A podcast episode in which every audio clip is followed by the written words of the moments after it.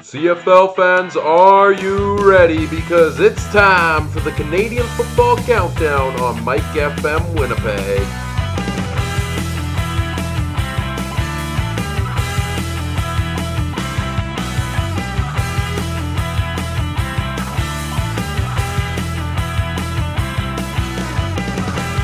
The Canadian Football Countdown starts now. And welcome to the Canadian Football Countdown. As always, I'm Ryan Koop.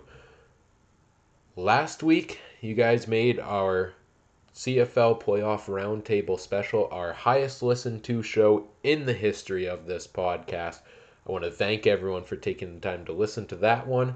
And because it was so well received, we're bringing it back again this week, right here, right now.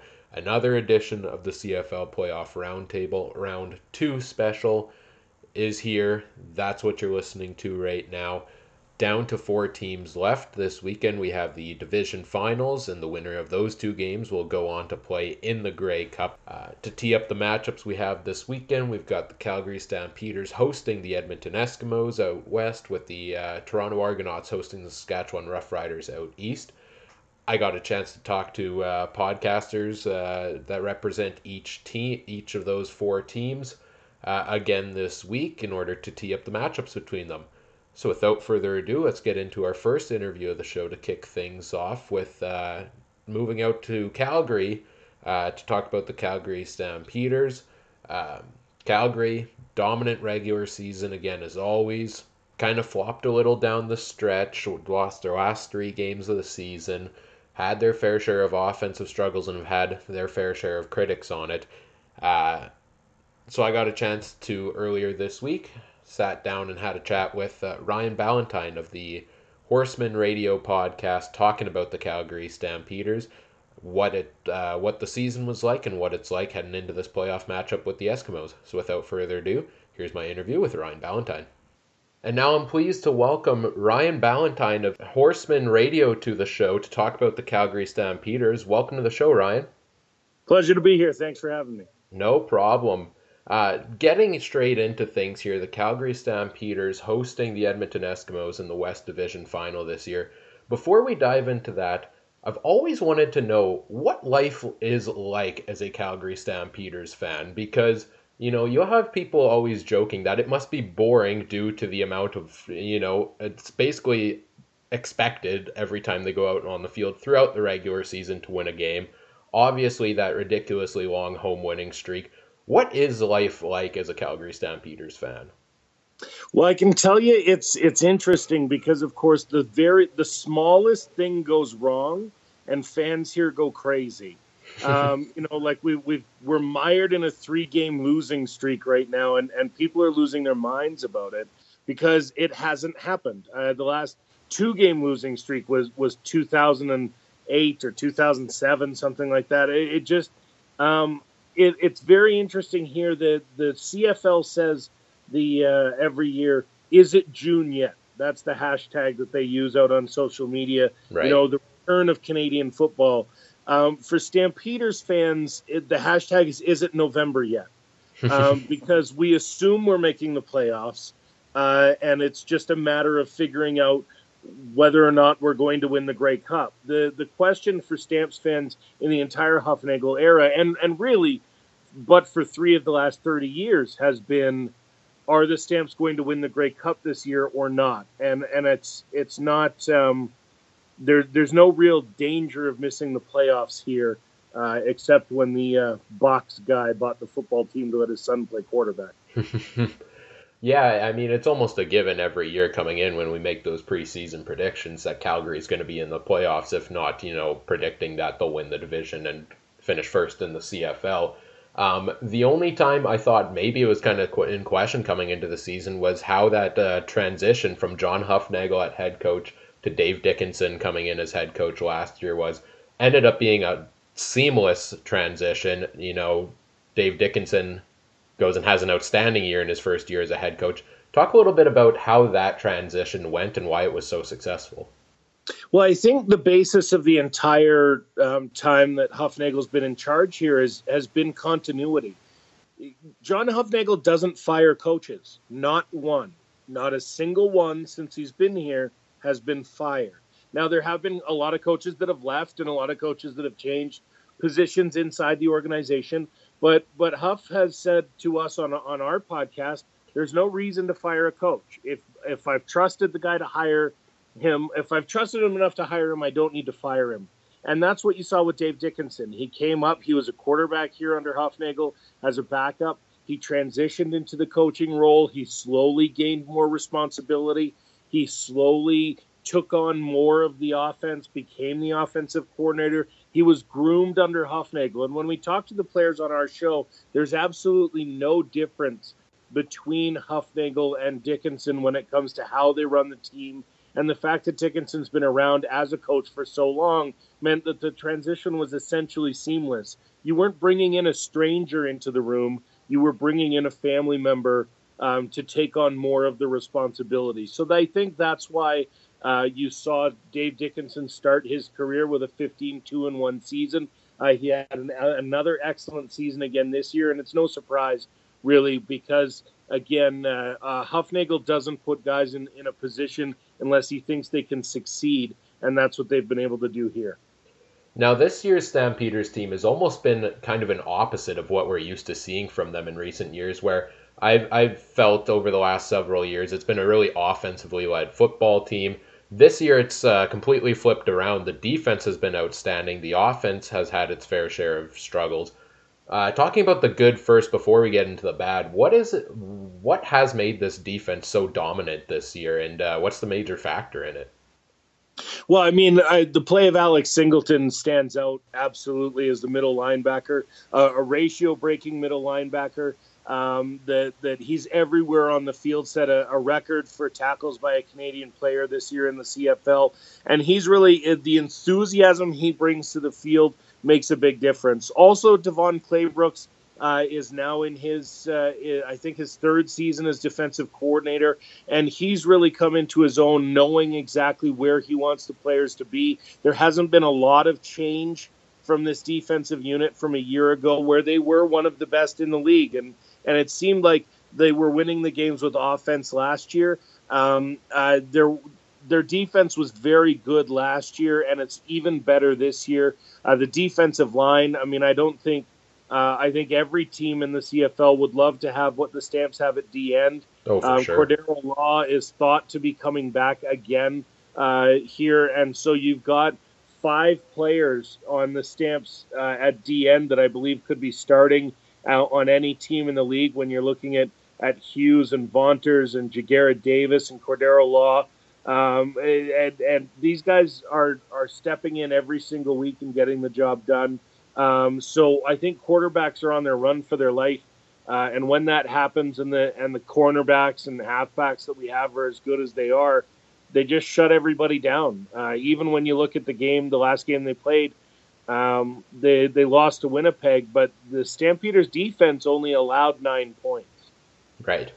Yeah, yeah, that was a game and, to be fair, Bo Levi Mitchell not starting and the weather had a major factor in that game, and it was week 20. Didn't really end up mattering too much for the Calgary Stampeders in that loss to the Winnipeg Blue Bombers. You mentioned the uh, the impact Von Claybrooks has had with this defense this year. Obviously, you know Montreal is going to be looking for a new head coach in the offseason here. Uh, he's rumored to be one of the candidates for it. What what effect would that be? Would that be how much of a loss would that be to if he does end up going to head coach Montreal? And do you think he would make that move? I won't say that he won't make the move because I think that that you know anybody's going to make the move if they think it's the right move to make. Fair enough. However, I I do think that Claybrooks is very happy here and comfortable here in his role as as defensive coordinator. Um, you know, we we talked to him at the beginning of the season, and and he said that he had offers uh, and and had talks to go be a head coach in other places, um, and and decided to stay where he was comfortable. If you look at DeVone Claybrooks, like really his his career, uh, he he played here. He transitioned from a coach here. He's got a life here. He lives here full time, um, and there's a there's a, a life here for DeVone Claybrooks that's not uh, maybe necessarily available elsewhere. So I think Um, I'd like to think he'll stay, but of course, anytime that there's there's an opportunity to be had, one has to seriously consider it, and it depends maybe on the on the level of power they'll give him in Montreal. I'm not sure that under Kavis is a place where people want to be. Yeah, I would agree with you on that. You know, the other side of the things, DeVone Claybrooks rumored, Paul LaPolice out of here in Winnipeg uh, also rumored to become a head coach option with the Montreal Alouettes. And we've been long saying we don't know if it makes sense for him to go over to, to take that position for much the same reasons as you talked about with DeVone Claybrooks there.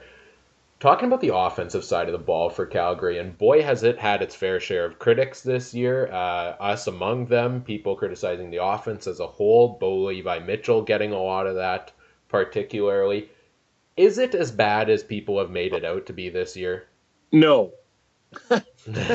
um, when you look at the Stampede, coming into the last week of the season, the Stamps were the highest scoring team in the league. They were the most efficient per play offense in the league.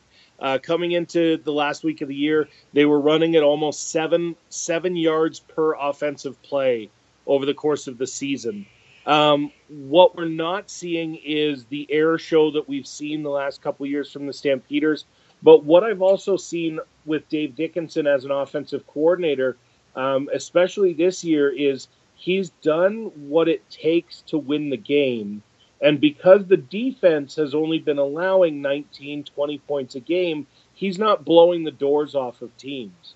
Um, and I think that might play well into the Stampeders' hands coming into the playoffs because I think there's a substantial amount of the playbook that the Stampeders haven't even needed to get to yet, um, which may end up leading to formations or things that you might not see.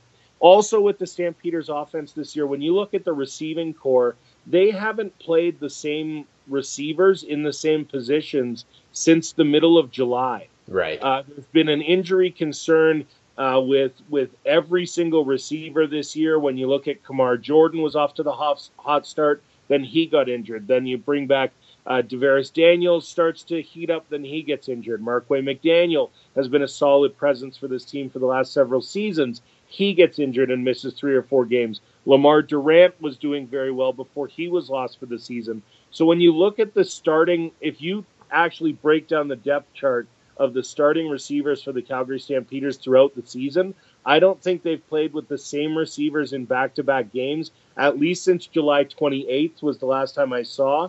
Um, and even Marken Michel, he gets a hamstring injury the last couple weeks.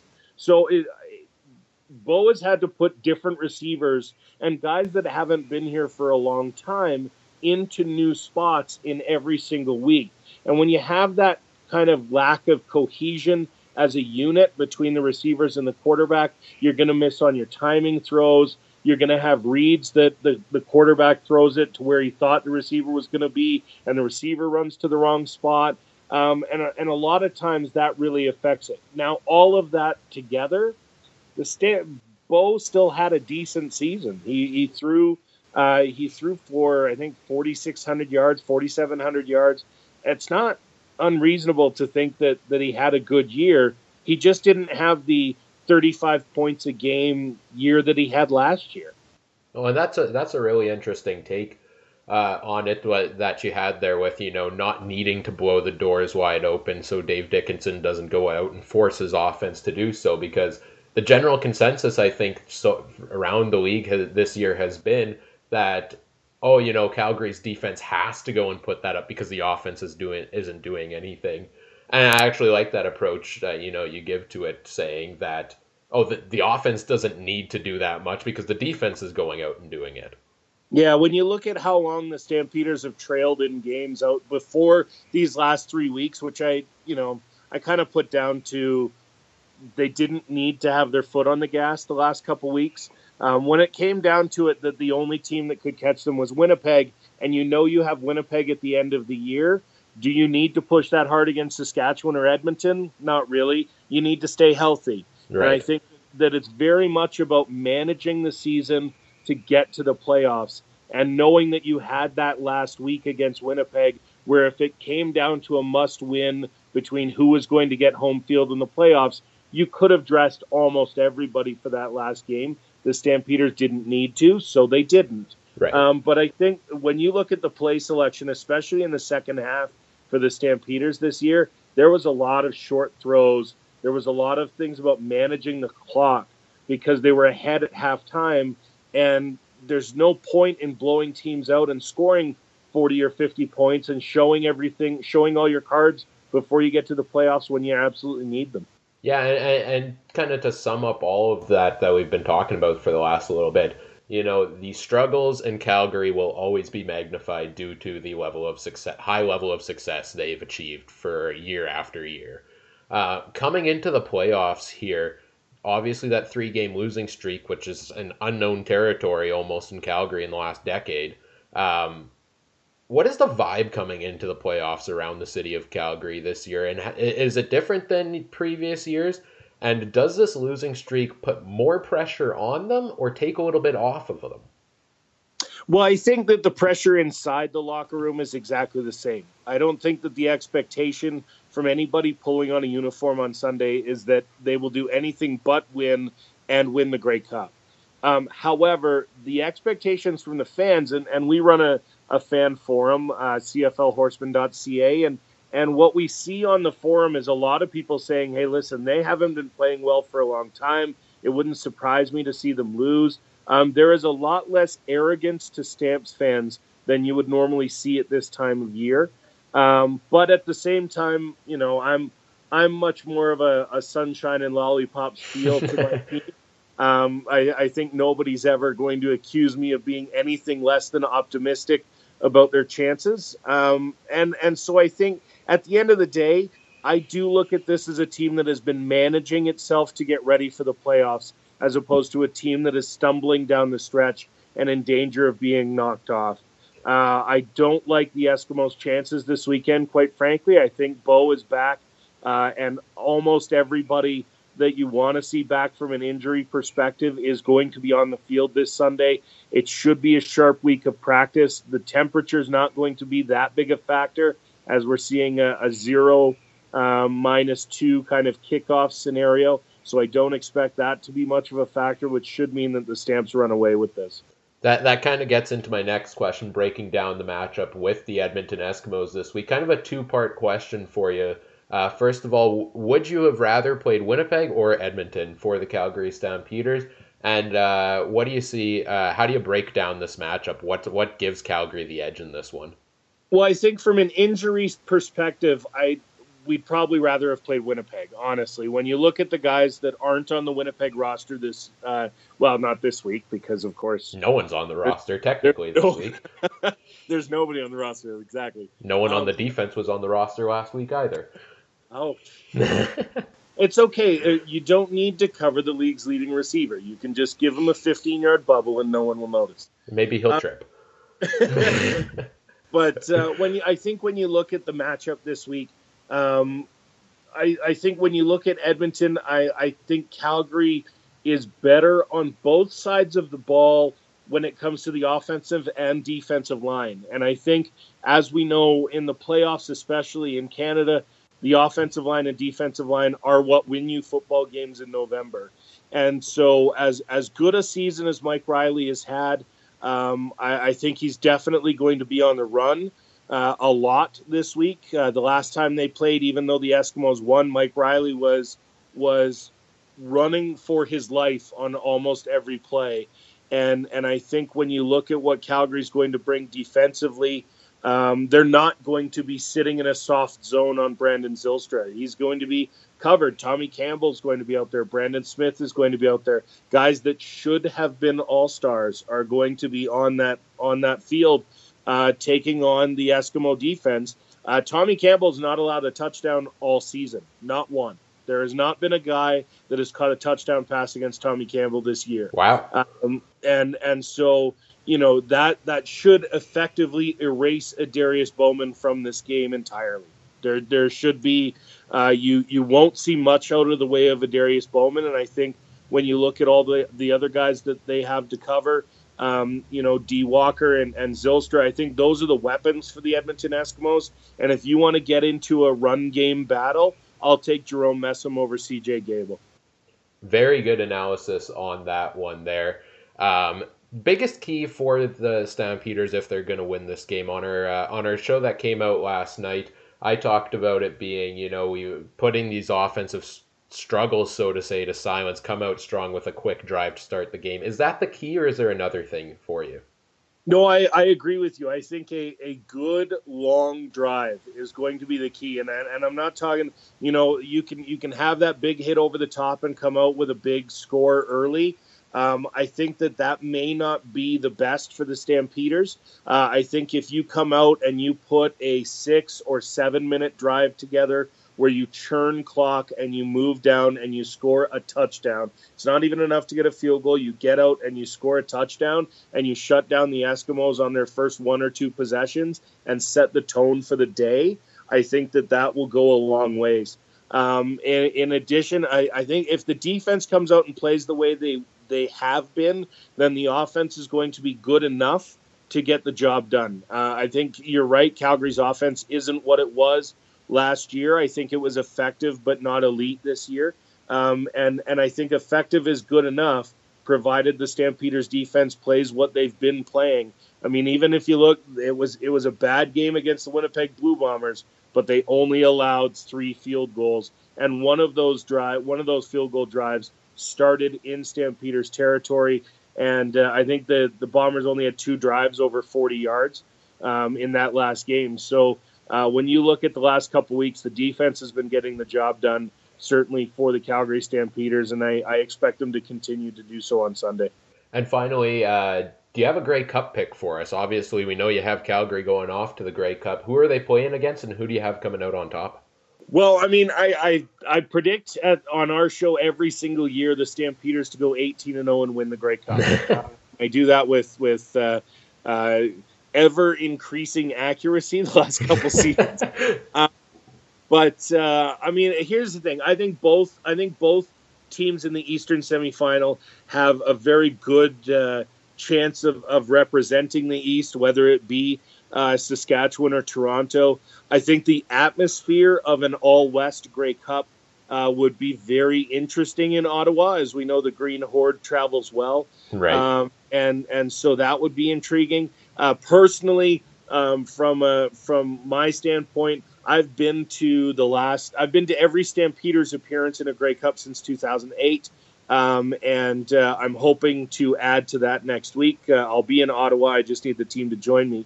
Um, but I'd I'd love the idea of Toronto to get in because I believe that with most elite Ottawa season ticket holders holding the tickets, um, that Ottawa may actually root for Calgary, which would be the first time I've been to a game where Calgary got the home support in the Grey Cup. Uh, That's interesting. Every time I've gone, Calgary's been the villain, uh, whether it be Montreal in Montreal, Toronto in Toronto. Uh, they had just beaten BC when they won in BC against Hamilton, so everybody was rooting against Calgary from BC because they, you know, their team had just lost. So I think Calgary might actually get the the bipartisan support um, from an Ottawa crowd. So I'd be very curious to see Toronto in that game. Plus, I'd also like to get revenge from the 100th Grey Cup. Uh, beating Saskatchewan in a Grey Cup is no great feat. Everybody does it. Uh, they've lost 27 times in the Grey Cup, uh, so it's not a big deal to beat them there. Um, so I think uh, I'd much I'd much rather take it back from Toronto as uh, Toronto is the only other team to win five Grey Cups since 1990. Um, so uh, I'd like to uh, I'd like to knock them off and take it from them. And how nice I imagine that would be to uh, be able to go into Ottawa and win a Grey Cup there after what happened in last year's Grey Cup. Just to close things out here, where can people find your work and where can people find you on social media? Uh, if you're looking for me, I'm at Podcaster Ryan. Uh, I'm typically on on Twitter, although I do, I believe, have one photo up on Instagram. uh, you can look for the uh, the Horseman account. Uh, that's CFL underscore Horseman, or you can go to our website cflhorseman.ca. There's a uh, a fan forum there. Our podcast is hosted there as well as on iTunes, Google Play, and all that. Search for Horsemen Radio. Um, but pretty much uh, the the place we want you to find us is is at the tailgate party. Uh, so if uh, you're in town for a game ever, uh, make sure you hit us up on Twitter and come down to the tailgate party, and you'll get uh, all well fed before the Stampeders feed on your team. Sounds wonderful. One day, looking forward to hopefully making it down there, and we'll come uh, meet you at the tailgate. That would be amazing. Uh, I want to thank you for taking the time to join me here on the podcast, making time out of your busy day uh, to talk Calgary Stampeders with me. Uh, best of luck to the Stampeders this weekend and the rest of the playoffs, and I hope you enjoy the playoffs. Thanks so much. I appreciate you having me on. Wonderful. Thank you.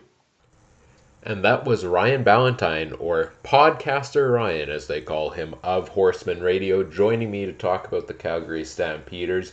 Such a great interview with Ryan. I want to thank him for taking the time to speak about the Calgary Stampeders with me. I really, uh, I really liked his take and kind of his defense of Calgary's offense this year. You know, they've gotten a lot of criticism. Um, and like I said, a lot of that is based on the high level of success they've achieved over the last several years. That you expect that from them every year. But I like how he pointed out that they've still been spectacular and perhaps they, you know, haven't needed to produce at a high level, which is the reason behind why they haven't, uh, due to the strong play of that defense. Switching gears here, moving over to their rivals uh, from the same province, the Edmonton Eskimos uh, come into Calgary this weekend to face the Stampeders in the West Division final. Fresh off of a 39 32 victory over the Winnipeg Blue Bombers at Investors Group Field this past Sunday. Uh, big win by the Eskimos. Come in, they come into Investors Group Field, play pretty even first half with the Bombers, and then just open things up in the second half. Wide open receivers. Offense just takes to, takes it to the Winnipeg Blue Bombers, and now the Eskimos are off to the West Division Final. To talk about the Edmonton Eskimos this week, we reached out to our friends over at the Eskimo Empire podcast, and the plan was originally to get a chance to speak to superfan Mike of the Eskimo Empire podcast this week. However, due to him being under the weather, he wasn't able to make it work. Um, so Andrew, who you heard on the pod, on the roundtable last week, uh, was willing to fill in, and uh, so he makes his return to the podcast this week uh, to break down the win over the Bombers and the matchup coming up with Calgary. So without further ado, once again for the second straight week, here's Andrew of the Eskimo Empire podcast. Well, folks, last week he set the uh, podcast record for most appearances on this podcast, and now we just can't keep him away from the show. The Empire Strikes Back. Andrew of the Eskimo Empire podcast is back on the show again this week. Welcome back, Andrew. Thanks for having me again, man. I uh, I really appreciate it. And hey, you know, it's uh, sometimes you gotta you know step up for your team members when they're not feeling so hot. So uh, we'll we'll make sure the trifecta happens soon, though. Yeah, for sure. You know, um, obviously we originally had planned superfan Mike of the Eskimo Empire podcast to join me on the show here today. Uh, feeling under the weather, Andrew was kind enough to step up and uh, fill in for him. So uh, thank you so much for doing that. Yeah, no worries, man. No worries. You know I love coming on and chatting with you. Oh, for sure. Uh, you know, fourth time now, second straight week. We're uh, we're getting the paperwork ready for a full time position for you at this point. well, if, if all I have to do is sit on the other end of the phone and chat Eskimos, I'm, this is this, this deal is working pretty good for me. I think uh, I think I, I think I'm good. Yeah. all right, we'll get that finalized. all right, perfect. I'll I'll wait for it in the mail. Yeah. Uh, so getting into talking about, we're obviously not going to ask the exact same questions I did last week because, well, you can just go back and listen to that one. Um, the Edmonton Eskimos beat the Winnipeg Blue Bombers this Sunday at Investors Group Field to move on to the West Division Final. Uh, while I'm still sitting here and Mike as well, uh, waiting to see the first Bombers championship in our lifetime. The Bombers defense is still out trying to find Brandon Zylstra. Uh, the Cal- the Edmonton Eskimos are getting ready to face the Calgary Stampeders for the West Division Final. That they are, and uh, it it was you know that that first half I kind of thought that was how the whole game was going to go, uh, and I think that's what we talked about last week was that it was just going to be that back and forth battle. Um, I was truly, truly shocked that um, they didn't use Andrew Harris more. Uh, I figured that he was really dominating when he had a chance to have the ball, and and I thought they were just going to kind of run down our throat, and uh, that you know the the funny thing to me was, or I guess ironic thing to me was that it was the, you know, the fake punt that that Corey Watson just makes a great play on that uh, that changes it in our favor, and and next thing you know, we're uh, we're we're getting up some points, and and uh, that was kind of a it was kind of nice. At least I, I wasn't to the point of you know like needing extra blood pressure pills in the fourth quarter, so that was nice. Um, yeah, you make an excellent point about Andrew Harris not being used a lot because he was tearing up yardage when he was used, and that's almost been the case kind of the final several weeks when the Bombers had their subpar play down the stretch, was just not using Andrew Harris, especially knowing that he torches the Eskimos normally when he plays them. Um, Absolutely. That first half, I thought it was, I thought it was about as even of a half of football as we could get. You're looking at stats line, everything's basically even. Time of possession is even the score is tied 10-10 going into halftime. Couldn't ask for really much better of a half of football. Exactly. Yeah, and I I 100% agree. Of course, I I did appreciate the second half myself, but I know that I think that you know, and it was those it was the halftime adjustments, and I think it was very interesting how um, the halftime adjustments I they kind of went opposite. I figured in Edmonton you know, they would be like, okay, we've got to, you know, find that soft spot. And, and they did do that. But Edmonton really went to that running game with CJ Gable. And I kind of figured that would be this the same pattern happening with the Bombers. And, and uh, you know, they were, they, they did try, I mean, they used him a little, but not nearly enough. And it's, it was just an interesting game to kind of watch that play out in the second half. But, uh, I mean, I, I, I, we, we don't have to continue to talk about it. I don't think that's really fair to you, but I do think that, uh, I mean, I was happy to obviously with the result. Yeah, no, no doubt, and uh, you know, the initial bitterness is over. Oh, um, oh, good. From the loss, like I like I said, it, it doesn't take too long when you when you saw the result coming. Because like I said last week, Mike Reilly's either going to go throw five interceptions or he's going to throw for 500 yards. It was definitely a lot closer to 500 yards with an incredible second half performance. Um, I thought the Bombers were really lucky to come out of that first half tied 10-10 because coming into this game Eskimos are the hot team. I thought they played a little sloppy in the first half. You saw a couple drop balls there. Uh, yeah, it, four actually. Yeah. Yeah. Yeah. yeah. Lots of four push-ups, right? Yeah. Mm-hmm. Yeah. Yeah, the push-up count got up to 4. That's pretty uh, pretty bad half of football. so I thought it was, you know, a very even game, but then like you said, halftime adjustments, the Eskimos just took it to the Bombers in the second half um, wide open plays to Brandon Zylstra, Adarius Bowman. Um, this was kind of what we expected to see from the Eskimos going up against the Bombers defense, and I thought the Eskimos had a great game plan for stopping the Bombers this week. Yeah, I thought they I thought they did uh, pretty well in that. I think that I still think that they you know are picking on Johnny Adams a bit, and why not? I mean, you, you do tend to complete balls that way, but I think the biggest thing in here was, and I think none of us imagined this to happen, but Edmonton winning the turnover battle was really the the story of the game. And in, in this particular case, something that the Eskimos have just gotten better at, because at the beginning of the season they were not good at, was capitalizing on those turnovers. And they did a really good job of that on Sunday, and I think that was the difference in the game. Oh, for sure, absolutely. That's been the bread and butter for the Bombers all year long is force the turnovers and you win, right? And uh, the Eskimos did a great job. Mike Reilly was accurate as always, spread the ball around. I mean, it's not hard to be accurate when no one's covering your receivers, but it, it, it, helps. I've heard. Yeah, yeah. um, really spread the ball well around well. Got CJ Gable going in that offense in the second half. Defensively, I thought they played a great game. I, was pleasantly surprised by the special teams game of the Edmonton Eskimos because I, I feel like the return game is one of those areas where they were lacking for quite a bit in the regular season. Uh, and then now they have Jamil Smith in there. I thought he played a great game. I would agree, yeah, wholeheartedly. And of course, he had uh, at least one. I think there might have even been two that were called back on on silly penalties. But I do think that he has changed that dynamic uh, needed a little bit of time to get into it, but you're you're bang on in saying at the beginning of the season, well, actually through majority of the season, that return game has been non-existent, and so to see in these past three games having some semblance of a return game, and we've said this all year, if you give this offense a shorter field, they're gonna put points on the board. And instead of you know always starting in the shadows of our goalposts, when we're starting, you know, on our own 40, even if we're starting on the bomber side, which we did get a couple of times this uh, this game, that you know just significantly improved the ability of the offense to operate, and so I think that was uh, definitely a huge part of the game, and, and I'm I'm glad that Jamil Smith is finding that success here. Now we get down to late in the game. At one point, it's a 23 nothing or a 23 point lead for the Eskimos, 39 to 16. The Bombers start rallying late. They get that one touchdown. They get the drive going shortly after, and with about five minutes left on the clock, they're getting close to making it.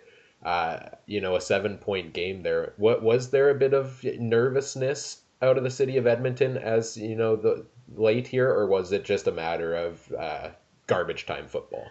Oh, you know what? Um, no, I think there was a little bit of nervousness because we all remember the Winnipeg Montreal game. Right. And it was funny. I was actually sitting and watching the game with my mom, and she was like, "Oh, well, they're up by that. That they won the game."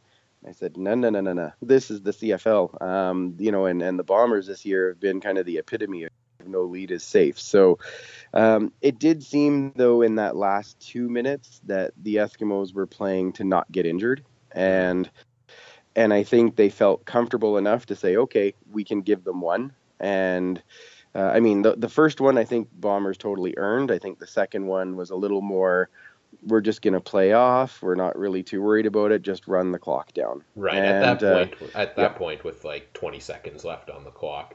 Um, yeah, I, I absolutely, I agree with you yeah so it was at that point that i'm like okay i'll concede now that we might actually win this so but uh, but yeah there's definitely some tense moments because you just i mean you never know in this game and uh, that's that's not a bad thing I, that's one of the reasons we love the league Oh, I know we were at least justifying, even when they didn't uh, capitalize on that second drive there. But then they get the ball back. They start marching with a minute left, or they get the ball back down 16 points with, I think, a minute 24, and we're starting to justify Okay, 13 points in a minute 35. we playoff time, you step it up a little bit, trying to find some justification for staying around out in the cold that long. But uh, uh, yeah, no, definitely. Uh, you never know in the CFL, and uh, the Eskimos managed to hold on late here, and uh, they go on to face the Calgary Stampeders in the West Division final. Absolutely, and that is going to be one heck of a game, I gotta say, for sure getting into that game here, the matchup between these two teams, how do you see this one playing out? Well, um, I guess the first question that I should ask you is Have you already talked to podcaster Ryan? I have, yes.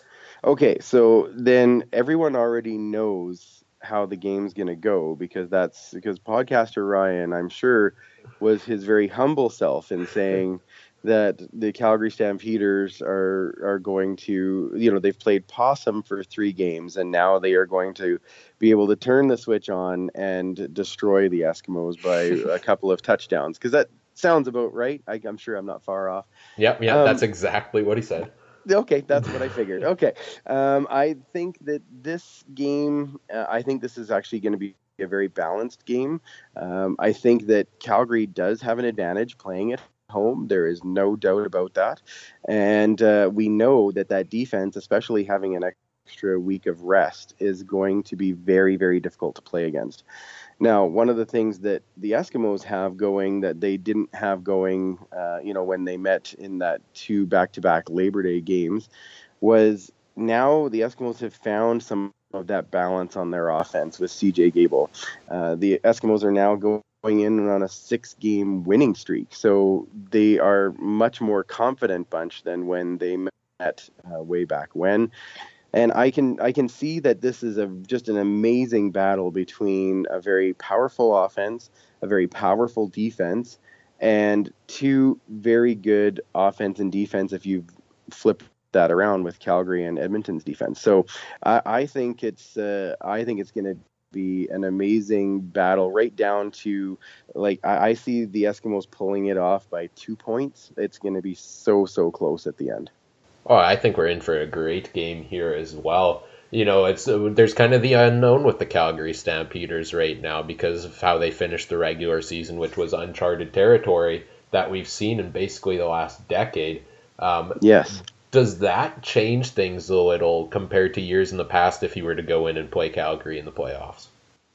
Well, I think it I think it changes things a little bit, but I I also know that I mean Calgary knows what got them there. Right. They they know how they got to the first place in the West, and and it's not like you just forget how to play. So. Uh, my guess is is that you know they are you know they were obviously resting some guys and I, I don't want to take anything a, away from the fact that usually they would still win even while resting and in this case they didn't um, and it's kind of you know as as an Eskimo fan, you know, going through those last 15, 20 years, it's kind of nice to have them have three in a row for once. You know, to they could have that little bit of an experience. Um, the the the biggest thing with Calgary though, they are usually an amazing regular season team. Right. And that is consistent. So this being a little bit different, I don't know if that directly affects the playoffs or not. Usually in the West final at home, they play very well. It's the next week they have a problem with. So we'll have to see if having that losing streak is that the spark or are we actually seeing a point where they do have enough of those little nagging injuries that have kind of caught up with them and now you know people are finding ways to exploit that team and and I think that's going to be a huge part of next week but I, I would never count them out just based on a on a three game losing skid at the end of the season in games that didn't really have any meaning to them as far as the standings were concerned.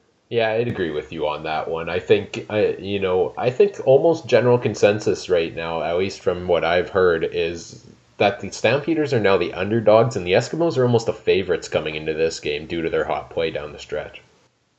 Yeah, I've heard that too, and I, and I get it. I get where that's coming from. I would almost say that this, even down in, in Vegas, I would say that this is a pick 'em at this point. I wouldn't I wouldn't say that the Eskimos are favorite, only because again it's in Calgary and they know how to play that West Final. They've done it many many times. So um, I don't want to. Uh, I, I wouldn't want to turn around and say, well, yeah, of course the Esks are favored because you know we're so awesome. Uh, that would be very podcaster Ryan of me, but I, am not going to say that. Uh, what I will say is that I, I think the Eskimos have brought their game up enough that I think this is a pick 'em. That it really could go either way, um, and should hopefully be a very entertaining game for all CFL fans. But I'd be perfectly happy if the Eskimos decided to blow them out. That'd be all right. I, I, I kind of had the feeling that was your uh, that was your hope. Yeah, but yeah. it is my. I mean, I, would you know again not to bring up painful memories, but you know the West Final where we beat Winnipeg sixty three to seven. If that could happen again uh, this weekend, I, would be very, I'd be all right with it. Let's just go with that. yeah, difference is you're playing a Calgary defense, not the Winnipeg defense. This is true. this is true. Yes.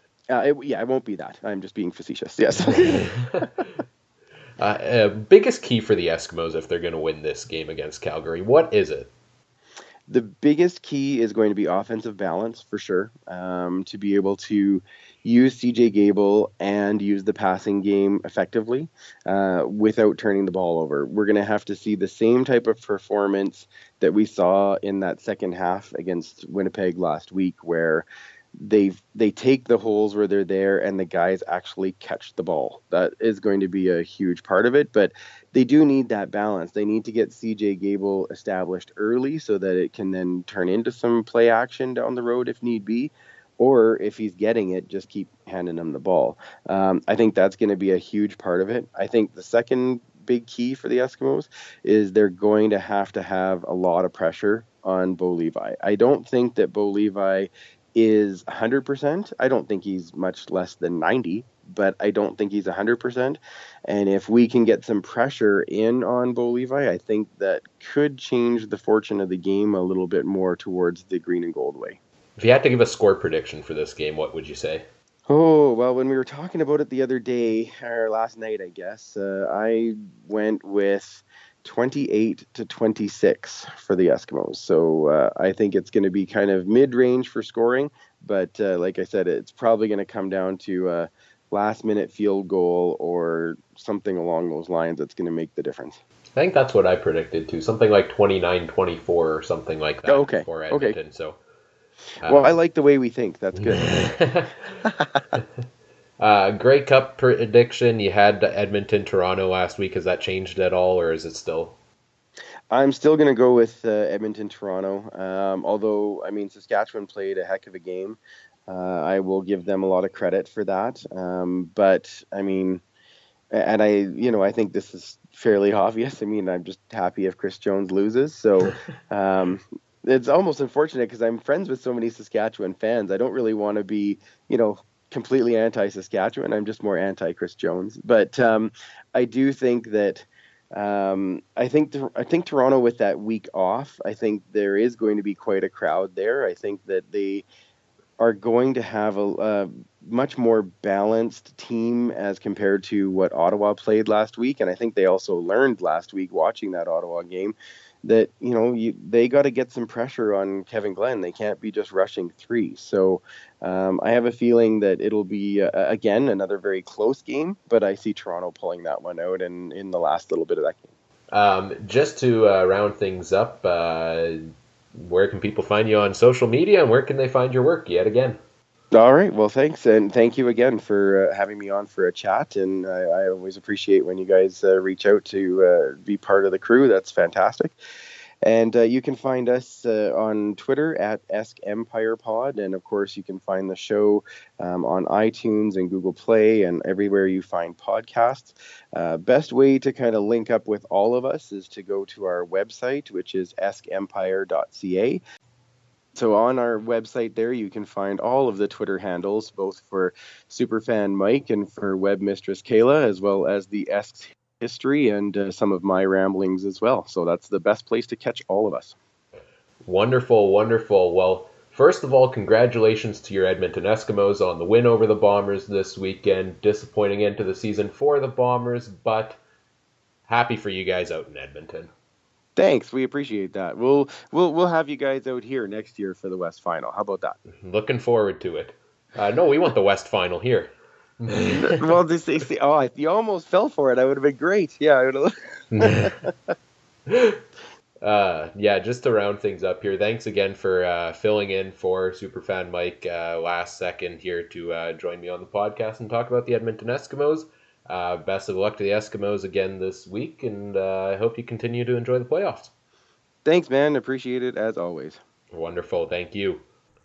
And that was Andrew of the Eskimo Empire podcast joining me on the show here once again to talk about the Edmonton Eskimos. It's always a pleasure, and a huge thank you for to him for uh, for hopping on and filling in at the very last moment there. Uh, to tee up the Eskimos going into Calgary to play the Stampeders this Sunday. It's bound to be a great matchup between those two teams. We move over to the East Division final now, where uh, we have the Toronto Argonauts at home. They finished the season with a nine and nine record, and they're hosting a home playoff game here in the East Final uh, at BMO Field, where the Saskatchewan Roughriders will come to town, looking to become the first team in CFL history to cross over and make the Grey Cup. Uh, the Toronto Argonauts coming into this year, there was a mixed level of expectations. A lot of us had very little expectations for them this year, and they certainly surprised us with how well they've played, uh, especially the outstanding performance by quarterback Ricky Ray. I had a chance to speak with Clay Chisholm of the Argos Fancast uh, to talk kind of what his expectations were coming into this year. Uh, what he saw from the Argos throughout the season and what that all means coming into this playoff matchup with the Saskatchewan Roughriders. So without further ado, here's my interview with Clay Chisholm. And now I'm pleased to welcome to the podcast co-host of the Argos Fancast and the Argos Admirals, Clay Chisholm to the show. Welcome to the show, Clay. Well, thanks for having me. Yeah, no problem. Thanks for taking the time to join us on the podcast getting ready for the division finals this week. The Argos had the bye, and now they're getting set to host the Saskatchewan Roughriders, which I'm led to believe you also have a connection to. Is that correct? Yes, I am actually uh, a Regina native. Uh, grew up about uh, well two blocks from the new stadium, three blocks from the uh, the old stadium. But I've been uh, in Ontario since 1991, uh, and I am raising one diehard Argos fan and a uh, diehard Riders fan. So So how's that? Gonna, so how's that going to go this weekend with uh, with these two teams playing against each other? Well, luckily, you know, I've it's uh, I've had a few years practice with this um, in, in every game that we played. You know, the my my kids are old enough to understand that you know this is just a game, and that they can't take this too seriously and get get on each other too much. And that's how you definitely have to take it. Props to you for being able to manage that whole situation. Um, talking about the Toronto Argonauts, what was your expectations for the team coming into this season? Because we hear both Mike and I on the podcast, and I think a lot of people around the league had very low expectations for them coming into this year. We had them at finishing last place in the CFL, and obviously not even close to that ended up happening. Well, I mean, from seeing them a little bit up close, uh, I had trying to. it- It's a little bit difficult for that. I, I had, you know, mixed expectations before we brought in uh, Popp and Trestman. Once I brought in Popp and Trestman, you know, my optimism started to to uh, rear rear its head there. And uh, once I saw them in in training camp, I was a little more optimistic. I did not pick them to finish first in the East. I uh, I, I believe I picked them uh, third. Um, you know, and I you know, quite frankly, I wasn't exactly sure what to expect from the offense.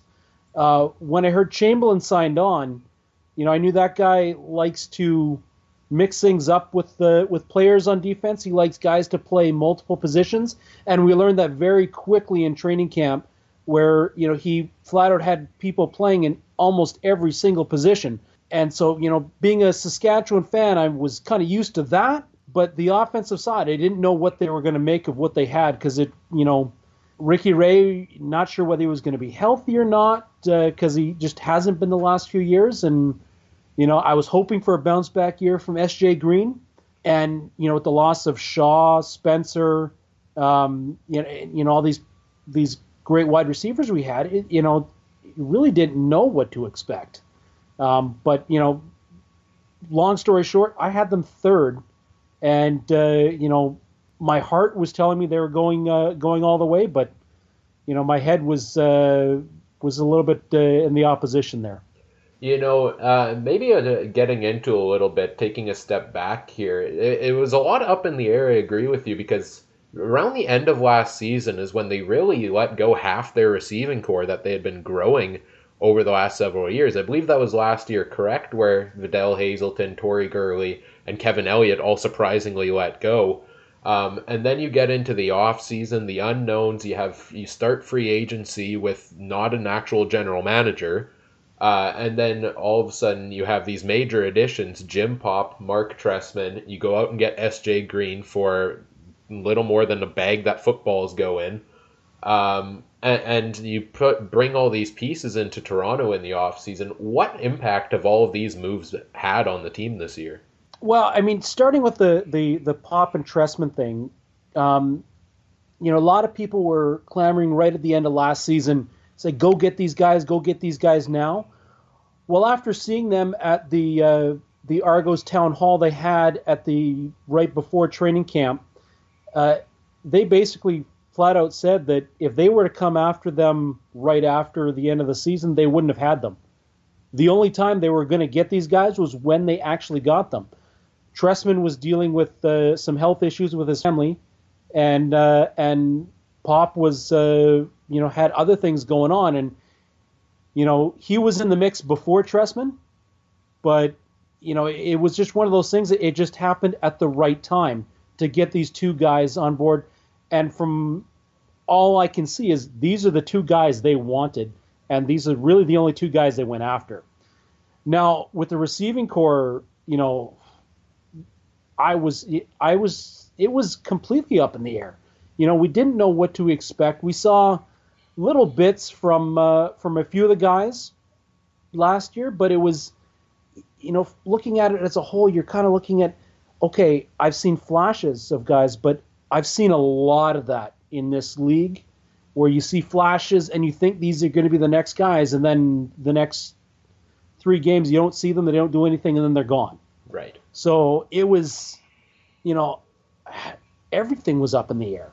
But I think bringing in Trestman and the way he ran the he ran practices, and th- this was something that I had no insider information on until I actually saw it. Trestman actually likes to have his hand in absolutely everything. He's an offensive mind, but he was monitoring the special teams and monitoring the defense and pointing out things to Chamberlin and, and this and that and the other thing. He was really running the team, whereas, you know, last year, you know, you didn't see that as much. It was the offense did their thing, the defense did their thing, special teams did their thing, and that was it. Right. Whereas Trestman was Trestman is the puppet master of everything. That's interesting. He, he lets his guys do his stuff, do their stuff, but he's he's making sure he knows what that defense is doing. He knows what Ivan's doing on special teams, you know, and he's got his guys dialed in on offense where he does spend the majority of his time. How, so the Argos go and finish nine and nine on the season. Ricky Ray has an MOP quality season out of him. Uh, they finished first place in the CFL's East Division. How would you sum up the regular season for the Toronto Argonauts? Up and down, up and down, and their their record is indicative of that. You know, they even their games were up and down. They they had games where they started off hot and finished slow. They had games where they started off slow and finished hot. It everything was up and down. You know, you had a great game. You had you know, you had they strung together a few great games, but in those same great games, you know, as we do on the podcast, we do the good, the bad, and the ugly. We had bad, we had ugly on the Argos almost every game, and you know, it was sometimes it was a lot easier when they won to find out those bad things because they were doing the same bad things over and over and over again. And, you know, if they're going to try and stack up against the Rough Riders, they've got to not do those bad things because that explosive offense that the Riders possess is going to take advantage of that.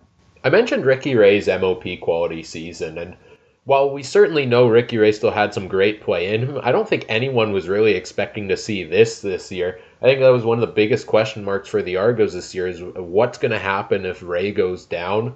Um, you know, and we saw that for one game with Cody Fajardo and Jeff Matthews in there. But Ray manages to stay healthy all season long and has a great season. What's been the biggest factor in him being at such a high level of play this year? Well, in the beginning of the season, you know, he was getting hit a lot. Right. And, you know, that's just like every year we've seen that. He gets hit a lot. You know, and that really has all to do with the Argos not having a sustained run game. They're not having these guys play the run. They're allowing teams to just go straight pass rush. Now, after Labor Day, they basically said, okay, we're going to throw Wilder in there. Um, Brandon's hurt. We're good. We're just going to throw uh, James in there and a little bit more. And eventually, teams had to accept that they can run the ball. And that kept some of those defensive linemen honest who were hitting Ricky Ray, who, in, in all honesty, you know, the amount of times he gets hit, you know, is in direct correlation with how many times he gets injured. Right. You know, he can he can only sustain so much, just like with any human being, can only get hit so many times before something is eventually going to give way. And that just didn't happen in the second half of the season like it has in, in seasons past because of that running game. Yeah, and that running game, that was something I think I said once James Wilder had that first one or two massive games that really that was the one piece missing for the Argos offense.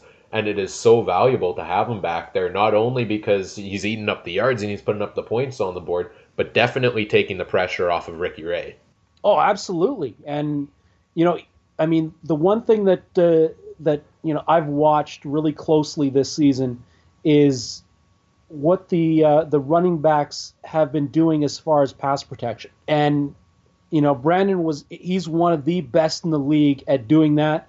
Unfortunately, when you got guys hauling off, you can only do so much. Right. But James Wilder, you know, we watched a few times where he just blew right by that block.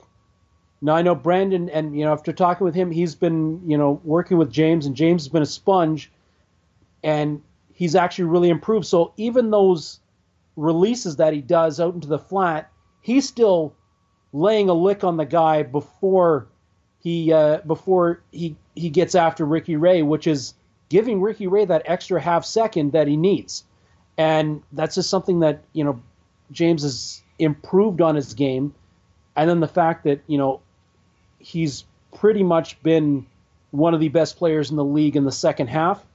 Um, you know, and like everybody in Argo land, we've we've coined the term um, uh, fan mance. Um, we've got a fan mance going on with James Wild that I'm, and I know he appreciates everything we do, um, or everything that we're we're loving about him, and all the support thrown his way. But it, you know, he's been one of the better players in the league in the second half of the season, and and everybody around the league is starting to respect that, and having to to basically respect him as a as a legitimate threat, both out of the backfield and through the air. Oh, for sure. I'm just looking at the stats here. He finishes fifth in the league in rushing with 872 yards, and that's really only playing half a season uh, with getting regular touches. About 160 yards behind Andrew Harris for the uh, for first place in the league. Probably all it may have taken was one more start, and James Wilder in half a season is the leading rusher in the CFL. Crazy, crazy, crazy. So I would love to see a full season out of him next year. I'm interested to see if he gets attention down south through the NFL because uh, this this guy is a heck of a football player, and he's shown that for Toronto, and I think he's going to be a big factor going into the playoffs here. Getting into the playoffs matchup here, Saskatchewan Roughriders coming to town on Sunday. Who would you have preferred as a matchup for Toronto between uh, Saskatchewan and Ottawa? for me, I I and I said this on my podcast. I I prefer preferred Saskatchewan the way they were coming into the playoffs. Um, Saskatchewan, it was they were going hot and cold as well, and when you have a team that's uh, that's got obvious weaknesses versus a team that is very very consistent I'm going to pick the team that's got a lot more ups and downs oh, to sure. play against versus a team like Ottawa who you know exactly what they're going to bring on defense, you know exactly what they're going to bring on offense, you know exactly what they're going to do on special teams. Saskatchewan, you don't know what kind of pressure they're going to bring at you. Whether they're going to whether they're going to be three man rush, whether they're going to bring the house, whether they're going to you know have guys flying in over there. You don't even know who's going to be playing corner from one play to the next. You know, you don't even know who's playing. On, they've got so many. You don't know who's playing playing quarterback. Right. You know, and if you can catch a team who is so, you know, fluid that way, where they they you know they're going based play by play by play. If you can catch a team like that, I think you got a better shot at beating a team like that than you got at beating a team like Ottawa, where they're very consistent. So tee up the matchup this weekend with the Saskatchewan Roughriders. How do you see this game playing out between these two teams? Well, I think uh, you know the one thing that I'm I'm going to be uh, you know harping on on the podcast when we record uh, on Wednesday evening is they have to make the interceptions on the balls that Brandon Bridge throws because it, make no bones about it they are going to chase Kevin Glenn from this game Kevin Glenn from the game Hmm. Toronto has a pass rush. Ottawa does not. That's the only reason Kevin Glenn was in there. When Kevin Glenn gets the the the whole formula for Saskatchewan is if Kevin Glenn can't be can't deal with the rush, then they flip to Brandon Bridge, who can pretty much outrun just about every single human being on on the field, and he can make he's much more accurate when he's on the run as well. So they're gonna chase Kevin Glenn and then if you if you watch the details last week with Derek Taylor, he did note one of the reasons why Kevin Glenn is still the starter is that a lot of the balls that Brandon Bridge throws that are incomplete or the possible interception balls that are dropped are a lot higher than every other quarterback in the league by almost 10%. And the only reason those things are dropped is because that man throws a rocket out of his arm. Very reminiscent of uh, of a ball Matt Dunigan can throw. Mm. Throws throws rocks as opposed to Ricky Ray who throws pillows, according to pinball. Um, but I mean, that's the only reason a lot of those are dropped. And Sask- and sorry, uh, Toronto has to start catching those balls. If they catch those, you know, two or three balls that should be interceptions that are almost always dropped, that it's going to be a completely different game. Really quickly here, because I know you have stock in both of the teams playing in this game, like we mentioned before. What's the biggest key uh, for either side if they're going to go out and win this football game? Uh, both sides have to get their running backs going early. Toronto with James Wilder, Saskatchewan with Marcus Thigpen. Um, Marcus Thigpen has come on late in the season, and he is basically doing the exact same things, except in a slightly different format than James Wilder is. He's doing it more with speed. James Wilder's got more power. Um, you know, albeit if you put them uh, 40 to 40, they'd probably be pretty close and probably power to power. I guarantee Marcus Thigpen's got some scary power. But both teams really need to establish that run game and force the other to be honest on defense and respect that run. Now, if you know if either one can get out to an early lead, then you're then the other team is you know almost always going to shut down that run game and go straight to the pass. In which case, you know those quarterbacks are going to get hit a lot. Finally, And- oh sorry, go and ahead. that and that and that and honestly, if if uh, you shut down the run game, you know for both teams, I think that favors Saskatchewan. right. But I think Toronto's got a better chance at keeping that run game going Yeah, than and I, Saskatchewan does. I, I definitely agree with you on that one there. Uh, finally, here, uh, so do you have a prediction, uh, kind of score wise, for this football game? Who's coming out on top, and ultimately a Grey Cup prediction? Okay, well, I'm gonna I'm gonna give you my head prediction Okay. because my heart will always go to my team no matter what my head says. Fair enough. Um, and and I am going to be you know going and throwing up after this because I am a diehard Rider fan, but I I'm gonna I'm looking at the week six matchup and the score was 27-38 for Saskatchewan in Saskatchewan. In this one, with the amount of fans that Toronto's going to be getting in there, and you know, I'm lo- I was just looking at the the numbers that are left. We're looking at maybe right now between 25 to 30, 2,500 to 3,000 seats left. oh wow. Uh, yeah, and so with when we have 14 in 14,000 diehards in that stadium, it is loud, you know, and that's going to play a factor.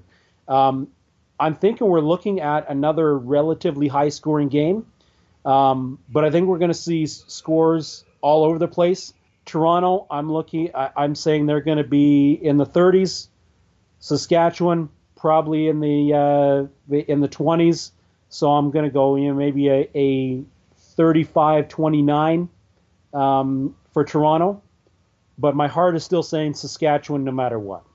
Um, now in the Grey Cup, I think this is probably the best shot we're going to see of getting a West-West Grey Cup, which I have ultimately been not in favor of. I don't nev- never want to see a West-West Grey Cup unless Saskatchewan's involved, of course. But uh, then th- that's the only way I'll approve of it. but this time, I think we're going to see Edmonton, Toronto in the Grey Cup. Um, that's what my head is saying. My heart is saying Saskatchewan, uh, Edmonton in the Grey Cup, and I think the East is going to come out on top, whichever team comes out. That's interesting. I had the uh, I had the Argos and the Eskimos in the Grey Cup as well, but I do have the Eskimos taking it, uh, just based on arguably the hottest team in the CFL right now.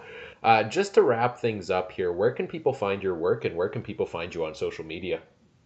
Well, on social media, you can find me at all kinds of clay on uh, Twitter, Instagram, and uh, I believe I have a Snapchat, although I have very little idea of how to use it properly. um, you can find uh, the Argos Admirals um, at Argos Admirals all over social media. You can find the Argos Fancast at argosadmirals.com as well as on our SoundCloud, iTunes, and Google Play page. Um, just search up Argos Fancast. Wonderful, wonderful. Thank you for taking the time to join me here on the podcast to tee up this game for the Toronto Argonauts and the Saskatchewan Roughriders.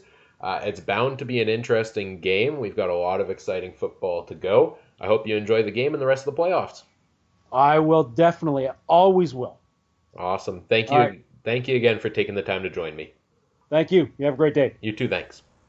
And that was Clay Chisholm of the Argos Fancast joining me here on the podcast to talk about the Toronto Argonauts and their matchup with the Saskatchewan Roughriders this Sunday in the East Division Final. Uh, I like to hear what he had to say about the uh, the impact Marc Trestman has had on this team. Uh, because this was a pretty good season for the Toronto Argonauts. Uh, again, a lot better than we expected coming into the year, uh, and he's had an enormous impact on this team so far. Also, love to hear that tickets are selling so well for the East Final at BMO Field, a place where the Argos have struggled to sell tickets, uh, get people in the stands throughout the season. It looks like there's going to be a lot of people there to cheer them on as they face the Saskatchewan Roughriders, and that is awesome news for this playoff game. Moving over to the other side of the ball, uh, talking about the Saskatchewan Roughriders, they came in, they surprised us a little with that win over Ottawa in the East Division semifinal this past weekend, a 31 20 win over the Red Blacks. A real dominant victory by the Riders. Came in, played their game well. Kevin Glenn had been shaky throughout the second half of the season, but came on strong at the start of the game uh, and led them to a victory, bringing them off to the East Division final, where they tried to become the first team in CFL history to cross over and make it to the Grey Cup. To talk about the win over the Ottawa Red Blacks and the matchup to come with the Toronto Argonauts, I had a chance to speak with Travis Currah of the Two and Out CFL podcast uh, earlier this week. Uh, so here is my interview with Travis Currah. And now I'm pleased to welcome to the podcast host of the Two and Out CFL podcast, Travis Currah. Welcome to the show, Travis. Oh, thanks for having me on, Ryan. I'm I'm looking forward to it. Appreciate it. Yeah, no problem. Glad to have you here.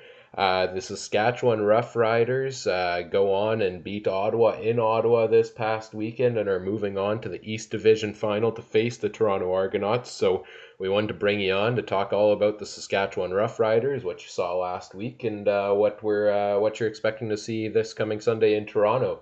Uh, to start off with, kind of your initial reaction uh, to that win over Ottawa.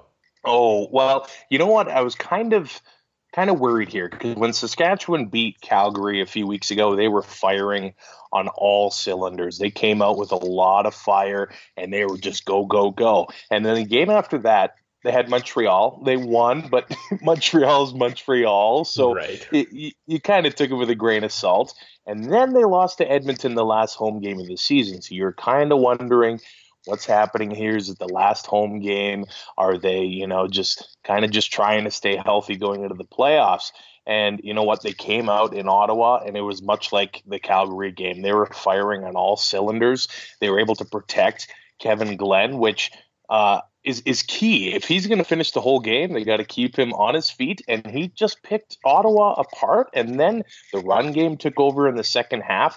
I think the best thing uh, we saw from the Riders was balance. When they're able to get the run game going and able to keep Kevin Glenn protected, this team is at their best. And then the offense does what they, or the defense does what they do as well. And you know what? They came together. It was a really full team effort against Ottawa on Sunday, and it was fun to watch as a Saskatchewan fan, anyway. well, it was fun to watch as a CFL fan in general. You know, history's never really on the side of a crossover team. Uh, going either out east or out west, I guess, whichever way you look at it. Generally, it's west goes out east. But, mm-hmm. you know, the Riders, they go and pull this one off. And coming into this game, one of the big keys we talked about here on our podcast was that they really need to get things going offensively early on, especially with, you know, Kevin Glenn's playing the second half of the season and con- the constant roulette at quarterback. And they did just that, didn't they? Oh, that's exactly what they did. The first drive of the game, they marched right down the field had a touchdown. Of course, Ottawa answered back, but the Rider offense went right back out there and got another touchdown. So the first quarter, they were just totally just firing on all cylinders. It's like they could do nothing wrong. The offense looked really, really, really awesome, but I think Toronto's a bit tougher test on the defensive side of the ball than Ottawa is. Yeah, you, you look at the leash on Kevin Glenn at quarterback because I would argue coming into this game it was a very short one. If something goes wrong early in this game, just like that had happened in probably like the last six weeks or so, um, you're you're probably looking at Brandon Bridge coming in, you know, to save the season kind of thing if things go disastrous early on. Does this performance from Kevin Glenn in this game against Ottawa does that give him more of a leash coming into the game against Toronto, or is it still the same thing? You know what? I would like to think so. I, am not the biggest fan of switching the quarterbacks back and forth. I know uh, a lot of fans will refer to the old days. The Riders had, you know, the two quarterbacks going in '89. The Eskimos had the two quarterbacks going in the early '80s as well. I'm not a big fan of it. I, I like the the guys to get into a rhythm and get going here, but I, I think Chris Jones is just going to do with what's worked here. The Argos have a much better front seven than the Red Blacks. You have Victor Butler, you have Shawn Lemon, you have Bear Woods, Cleyon Laing, all these guys.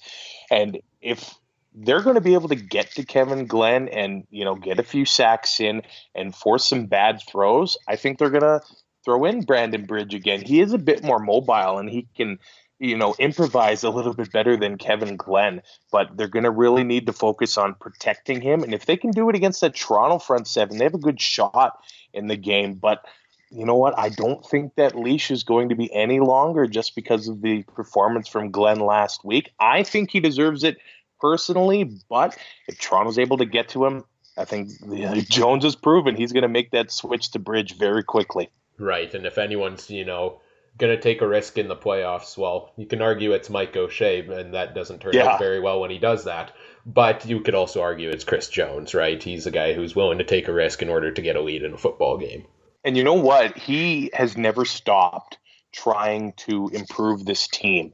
It, you know, when Cameron Marshall went down on Labor Day, he could have very well have just said, let's run with Kienan LaFrance and Greg Morris at running back. But no, he went out and he got Trent Richardson. Richardson got banged up, and he went out and got Marcus Thigpen. And look how it turned out. It worked amazing last week. He did have a touchdown the last week of the season against Edmonton as well. So he's never stopped trying to you know impress this or improve the team no matter you know some of the track records these guys have LaFrance had that big game in the playoffs against Ottawa last right. week and I think he's proven he's a you know, he's a pretty good Canadian running back, but if you can get somebody better, Jones will make it happen, even if we're this late in the season. And you know, I was going to ask about that. The addition of Marcus Thigpen really late in the season, and and a great performance here. That seventy-five yard touchdown run was really the dagger that kind of put things away. I felt for Saskatchewan in this game. How much of this is fresh legs for Marcus Thigpen being out of football for what now two years, I believe other guys, you know, on both sides of the ball have been you know battling for 20 weeks coming into this, and then you have Thigpen who's who's been resting, you know. That might be exactly what it is because I think Jones said, you know what, he's going to start because he's the healthiest guy. Everybody else is beat up. They went through the grind of training camp. They did all that 20 weeks of the season. Thigpen comes in. He's fresh. You know, I thought maybe they were just going to bring him in uh, to do returns. But the Riders, I think one of the biggest things this season is they have found a return game with Christian Jones. And if you're able to keep him on the field and Thigpen, get him in space on offense, he's proven he's fresh with that 75 yard run.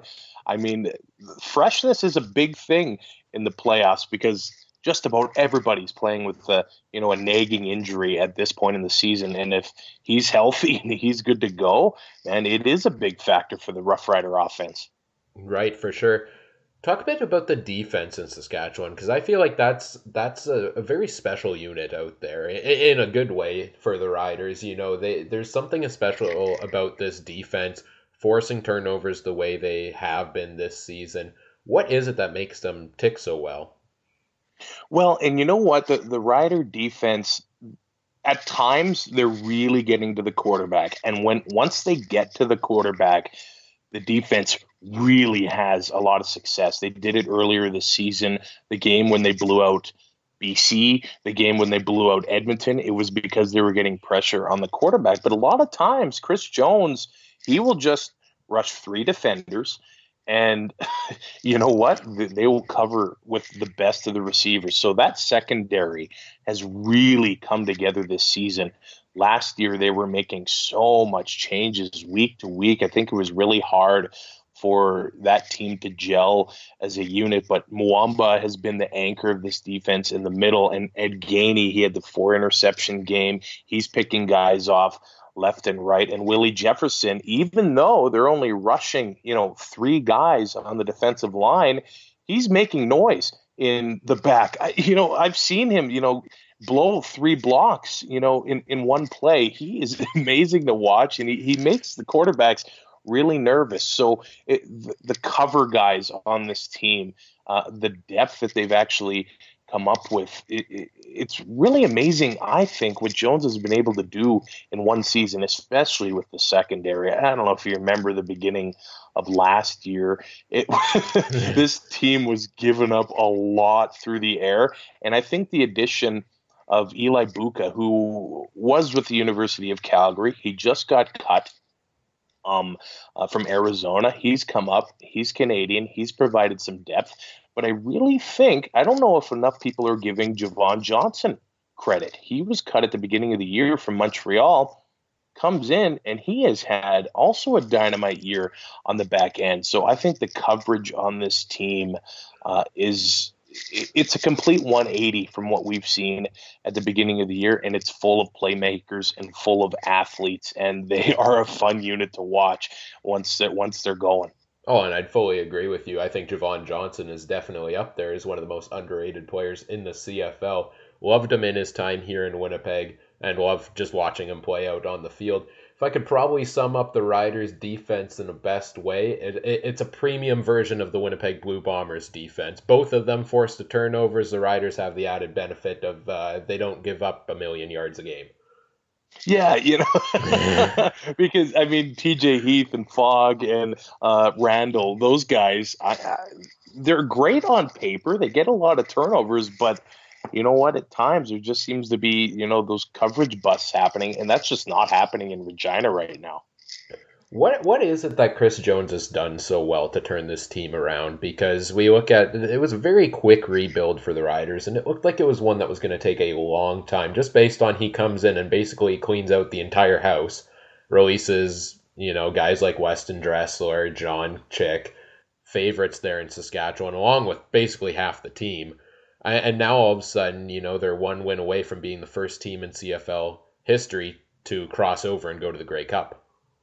Well, he's really put in uh, an emphasis of getting some good Canadian talent, and we've seen that on the defensive line with Makana Henry, with Eddie Steele, but he's almost rebuilt this offensive line. There was a time when the depth was horrible there, but basically, you know, Derek Dennis, who is the most outstanding offensive lineman last season, he has had some back issues, but there was a point where Den- Dennis was just sitting on the sideline and they really didn't need him. So Brendon LaBatte goes down against Edmonton.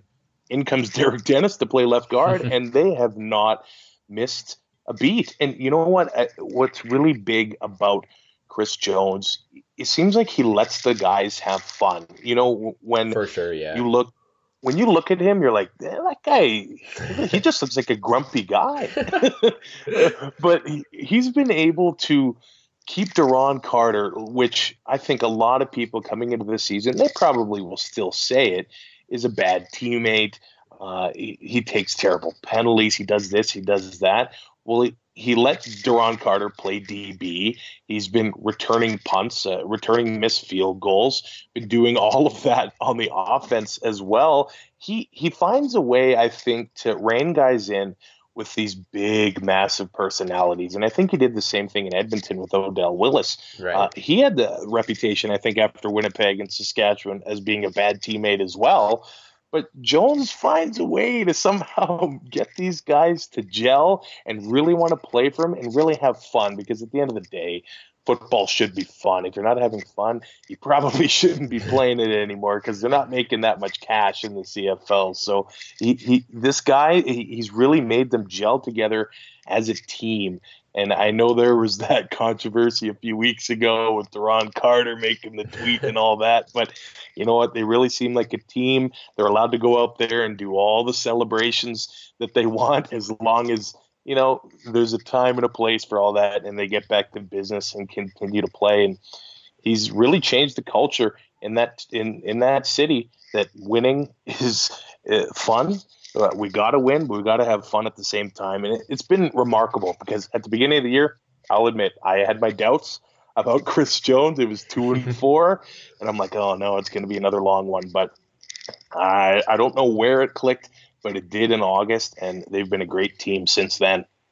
Getting into the playoff matchup this week with the Toronto Argonauts, how do you see this game shaping up? I think the big key is that they need to get to Ricky Ray. And if they blitz Ray, he's and they don't get to him, he's going to be able to pick them apart. So they need to get to Ray, and they also need to be able to shut down uh, James Wilder. I think the Riders have struggled here and there to stop the run because they're only rushing three guys, so there's right. a lot of room for running backs to get through sometimes. So if they can somehow shut down James Wilder and Ricky Ray, uh, which is tough to do, I right. think Ray can hurt you from all angles. So if they can slow it down and maybe, uh, you know, control the ball and the clock with their own offense as well. They need to keep the balance going with their receivers and uh, their running back and Thigpen as well. They can't get away from that.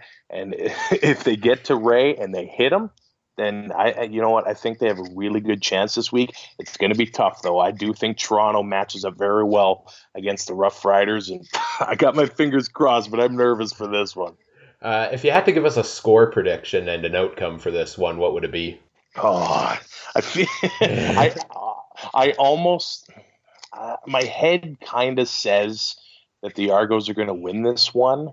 Um, but Rider fans will they'll jump on me on Twitter and get me to eat crow and all this. So I'm to say 27 21 Rough Riders. And finally, if you uh, if you had to make a Grey Cup pick right now, uh, first of all, what was it coming into the playoffs, and has it changed after round one? Well, I, I, should probably not tell you what my prediction was in June. It was Hamilton versus BC. and you know, I thought Collaros was going to have a great year. Jennings was, but that uh, that that did not happen. nope. I think at the beginning of the playoffs, I I said it's going to be Edmonton Edmonton versus Toronto and I think that's looking pretty good right now. I, I do think Edmonton's going to win that Western final, and uh, to win two in a row out east is very tough for the Riders. So I might have to stick with that prediction: Edmonton versus Toronto in Ottawa in a couple weeks. Who wins that one? I'm putting you on the spot here. Yeah, you know what? I think uh, I think the Eskimos win yeah. the Grey Cup this year. Mike Reilly in the playoffs is he's another animal, I think. And we witnessed that this week here in Winnipeg. Yeah, you did. Sorry about that. hey, I expected it, you know, so it, it's less of a blow when you saw it coming. Yeah, absolutely. yeah, no, I agree with you on that. I had Eskimos over Argos coming into the playoffs, and uh, I, I still see that happening. Although Saskatchewan impressed me quite a bit in this win over Ottawa, and I could definitely see it, uh, it, it coming down to the wire. Yeah, if they can play that same game they did against Ottawa with the big plays from both the offense and the defense, I do think uh, Ray's not going to throw badly timed interceptions like Harris did last week. So um, that's going to make the game a little bit closer. Either way, it, it is going to be a close one. It's going to be within a touchdown, I believe. For sure. Uh, just to round things up here, uh, where can people find your work and where can they find you on social media? Well, I uh, host the Two and Out CFL podcast. So if you want to follow that on Twitter at Two and Out CFL, that it's on iTunes, it's on Stitcher, it's on all your uh, podcast platforms. And myself, I'm at Travis underscore Currah on Twitter. Uh, C U R R A H is how you spell the last name. Now, I just noticed you guys came out with a new logo for the podcast. Yeah, just today, uh, Brazilian Ty, who I don't know if you heard this story. Basically, uh, a couple years ago, I made a bet with him that if the Ottawa Redblacks won 12 games, he'd get a Brazilian wax. Ottawa won uh, their 12th game in the last game of the season. He got the wax, so he can't shed that name. He took over as co host during the summertime. So had to get that new logo fresh just in time for the Grey Cup. And yeah, we just put that out today, and I, I think it's quite slick, if I do right. say so myself. I, I would agree with that. It looks great. Podcast sounds great. Was just listening to your most recent episode earlier today. Um, I want to thank you for taking the time to join me here on the podcast to talk about the Saskatchewan Roughriders. We're in for some exciting football over the next two weeks as it all comes to a close, and uh, best of luck to the Riders uh, this weekend and the rest of the playoffs. Awesome. Thank you so much for having me. Thank you. And that was Travis Currah of the Two and Out CFL podcast joining me here on the show to talk about the Saskatchewan Roughriders who are off to the East Division Finals to face the Toronto Argonauts. Uh, I, I, liked what he said about you know the quick rebuild there in Saskatchewan, what Chris Jones has done so well to turn this team around in such a short time, uh, and he has them primed up to I, I would say definitely over the last however many years, the best chance of any crossover team to make it over make it to the Grey Cup and go on to win it all. It's certainly going to be an interesting matchup with the Toronto Argonauts this week for the Saskatchewan Roughriders. That about does it for this edition of the CFL Playoff Roundtable for round two. I want to thank all of these guys for taking the time to join me on the podcast uh, to tee up the matchups coming up this weekend. So, once again, thank you so much to Ryan Ballantine of Horsemen Radio, uh, Andrew of the Eskimo Empire podcast, Clay Chisholm of the Argos Fancast, and finally Travis Currah of the Two and Out CFL podcast for joining me here on the show today to talk about the, the teams they cover. Um, to get us all set for round two of the CFL playoffs, which comes this weekend, this Sunday. At the end of these two games on Sunday, we will have our two teams which are playing in the Grey Cup next week as the season comes to a close here. If you haven't already checked it out this week, make sure to check out our uh, division semifinal recap slash uh, division final preview show, which came out Monday night. That's on our SoundCloud and iTunes pages. If you missed last week's roundtable episode, that one, uh, due to space issues on our SoundCloud feed, uh, has been pulled down at this point from there, but uh, you can still go and find it if you search Mike FM Winnipeg on SoundCloud. There is a podcast there is a playlist there that has all of our old episodes of this show including that one on there and you can check out all of the old episodes of the canadian football countdown there. Um, get looking for towards uh, coverage coming into next week as we get set for the Grey Cup. Of course, Mike and I will be back once again on Monday uh, to break down the games that happen this coming Sunday, the division finals, and tee up everything for the Grey Cup to come. And we'll be working on hopefully trying to get some guests together for another possible roundtable edition of the podcast next week to tee it all up for the Grey Cup. So look forward. Pay attention to our Twitter account at CFC on Mike FM for all the information on that and any information on shows, uh, insight, analysis, all of that can find that on our Twitter account as well. That's it for our CFL playoff roundtable special for round two of the CFL playoffs. It was a lot of fun to produce this one for you guys. I hope you all enjoyed it. We'll be back again next week with more uh, CFL coverage uh, heading into the Grey Cup, as I just mentioned. Um, that's it for this episode. I'm Ryan Koop. This has been the Canadian Football Countdown, and we will talk to you next week. Take care. Bye.